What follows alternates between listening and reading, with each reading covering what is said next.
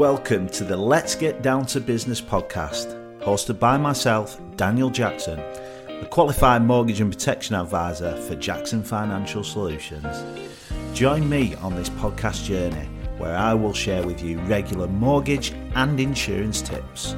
Plus, as an additional bonus, I'll be interviewing inspiring guests both from inside and outside of the industry who are likely to talk and share openly about their business. So, without further ado, I'm Daniel Jackson, and let's get down to business. Firstly, a huge thank you for joining me on this very first episode of Let's Get Down to Business podcast. It is my first podcast, so do take it easy on myself. But I hope I can provide you with some form of inspiration, intrigue, and hopefully you'll take something new from the podcast, whether it be from you know myself or the upcoming guests that are going to be on the platform. So, in this very first episode, I'd like to share my personal story with you. So, my journey from stacking a shelf at Tesco to running my own mortgage and insurance firm. So I bet you're wondering, you know, how have I gone from stacking shelves to running my own mortgage company? Well, let me break it down for you. It's not going to be a long winded story, so I'll keep it brief and keep it as concise as possible. But to allow me to take you back to the year 2004, so nearly 20 years ago, when I was 18 years of age, I'd come out of college with a couple of A levels only, and the natural thing were was to progress to university. So I got the grades to enable me to do media and business studies at university, and I lasted only one day. So I left for personal reasons and came back home to my hometown of Burnley to live with my mum. But to my surprise, my mum later decided that she wanted to move down south to be closer to her friends. So I either had the choice of either moving with her or pursuing a career back home in Burnley. And guess what I chose? I chose to stay in Burnley to be near my friends. But with that, at 18 years of age, I had to pursue uh, a full time job and also, you know, somewhere to live. So I had to pay some rent somewhere. So my first full time job was at Tesco Superstore in Burnley. I think the job role was called a customer service assistant, if you will. But basically, all I did was was stacking shelves in, in the non food department. I had a great time there, to be honest. But I remember one day just thinking to myself while stacking some electrical goods, what am I doing with my life? I don't know what came over me, but that just happened. So I took myself off after a shift and started to inquire about university courses, but only two or three evenings a week that was beneficial to me and be closer to home, etc. And luckily, St Mary's College, who were in conjunction with Liverpool Hope University, that I did leave after one day, uh, offered a media and business course for the next three years. So that was a godsend, really. I wanted to achieve something. So after three years hard graft, I managed to qualify, get a 2 1 degree in media and business studies while still working full time at Tesco. And that gave me the incentive to move on to my next chapter. So I started to work in financial services. So at the beginning of 2009, I think it was, I joined Santander, which was formerly Abbey or Abbey National at the time. I nearly did 10 years service there, so I moved up the ranks in terms of a customer service advisor, then moved on to personal advisor.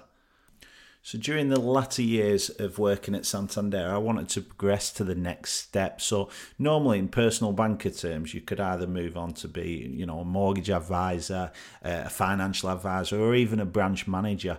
But the mortgage advisor route was something I wanted to go down. So there was the option to um, study my CeMAP qualifications, which is what is required to provide mortgage and insurance advice.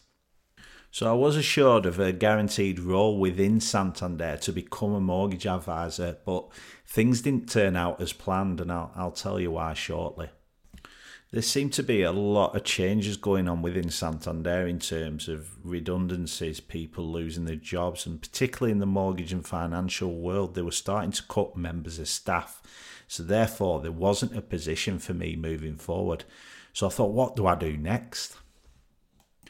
So, despite the knockbacks, I still managed to achieve the CeMAP qualifications behind the scenes. So, I was studying a lot uh, on lunch breaks, at home, during the evenings, whenever I could get some spare time to do it. And I qualified within a six month period. But I was still working for Santander and still trying to figure out what to do next.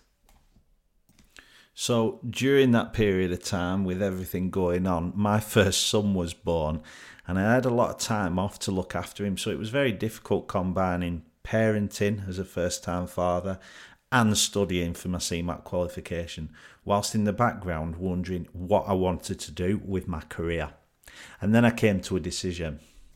So my final decision was to resign from Santander as I wasn't provided with the opportunities really to progress within the industry, but also I was given a once in a lifetime opportunity to go self employed as a mortgage and protection advisor for a company called Peer Financial Solutions and become an appointed representative of Openwork in all honesty, I absolutely loved my time at Santander. I made so many good friends, work colleagues over the past nine or ten years that I was there. The customer base was exceptional wherever I worked across Lancashire. Uh, and I miss the guys, if I'm honest. You know, in another life, I'd have probably progressed into that uh, mortgage or financial advice uh, position, uh, but it just weren't to be but I have fond memories there. And, you know, I've brought a lot of my customer service um, skills, if you can call it that, across to the business that I'm currently running. So I'm, I'm forever grateful that I got that opportunity at Santander when I was advising all those years ago. So I became self employed, as I mentioned at the beginning of 2019. And my gosh, that could have been the worst decision of my life, and I'll I'll tell you why. I'm going to be open and honest with you in this podcast. So, for the first six months to a year, I personally struggled as a self employed business owner. If I'd have changed things differently, or if I'd have started again, let's say, I'd have probably put some money aside to start afresh whilst I was building up my clientele. You know, I had many difficulties generating leads from scratch. I couldn't take my customers from Santander with me all at once. I had confidence issues when networking. I'd never even heard of networking before until I went self employed. So I went to meet different business owners at different networking events, but my confidence just was not there and I struggled. And with that came self doubt basically in my head thinking, can I do this anymore? Am I worthwhile being in a self employed position? I have a young family. Can I do it anymore? That's all I was questioning. But I tell you what, from there, it was all about basically getting my arse into gear and delivering that positive mindset to say, you know what, you can do anything you put your mind to and this is where we are today. So I am now currently in my fifth year of being a self employed business owner in the mortgage and insurance industry. And I feel at my most confident and I'm ready to go. I've built up a good clientele, but I'd like to build more. So, in summary, yes, it has taken a long time really to get to the stage where I'm at. You know, nearly 20 years from when I was a, a young lad stacking shelves at Tesco, not really knowing what he wanted to do with his life or career. And, and here we are today, you know, running my own mortgage and insurance company, and I absolutely love it. My only regret probably is that I didn't start this sooner, really. I spent really a lot of my 20s enjoying myself, which is which is absolutely fine. But there was a lot of partying going on, a lot of nights out, and maybe I wasted some years doing that. But maybe I've become a late comer into the industry. Who knows? Better late than never, they say. So I hope this has given you a, a brief insight into to who I am, who I represent, etc. Obviously, I can't go through everything in terms of hobbies. We could be here all all day, really. Uh, but yeah, I thought I'd keep things as brief as possible, really, from someone that doesn't like to talk about myself too much. So, to finish up, I hope this provides you with some sort of inspiration in, in your career, your life, and ultimately with your mortgage and insurances as well. Please feel free to visit our website, that is in the links and comment section. That'll give you a bit more of into insight into the products and services that we provide. But in later episodes, I'm going to give you some mortgage hints and tips and, and, advice and guidance along the way. So you may be a first time buyer, you may be moving home, or you may be just wanting to review your existing mortgages that you've got in place at the moment.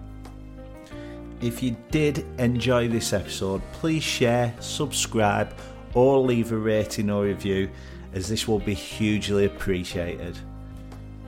Let's keep supporting each other and remember, let's get down to business.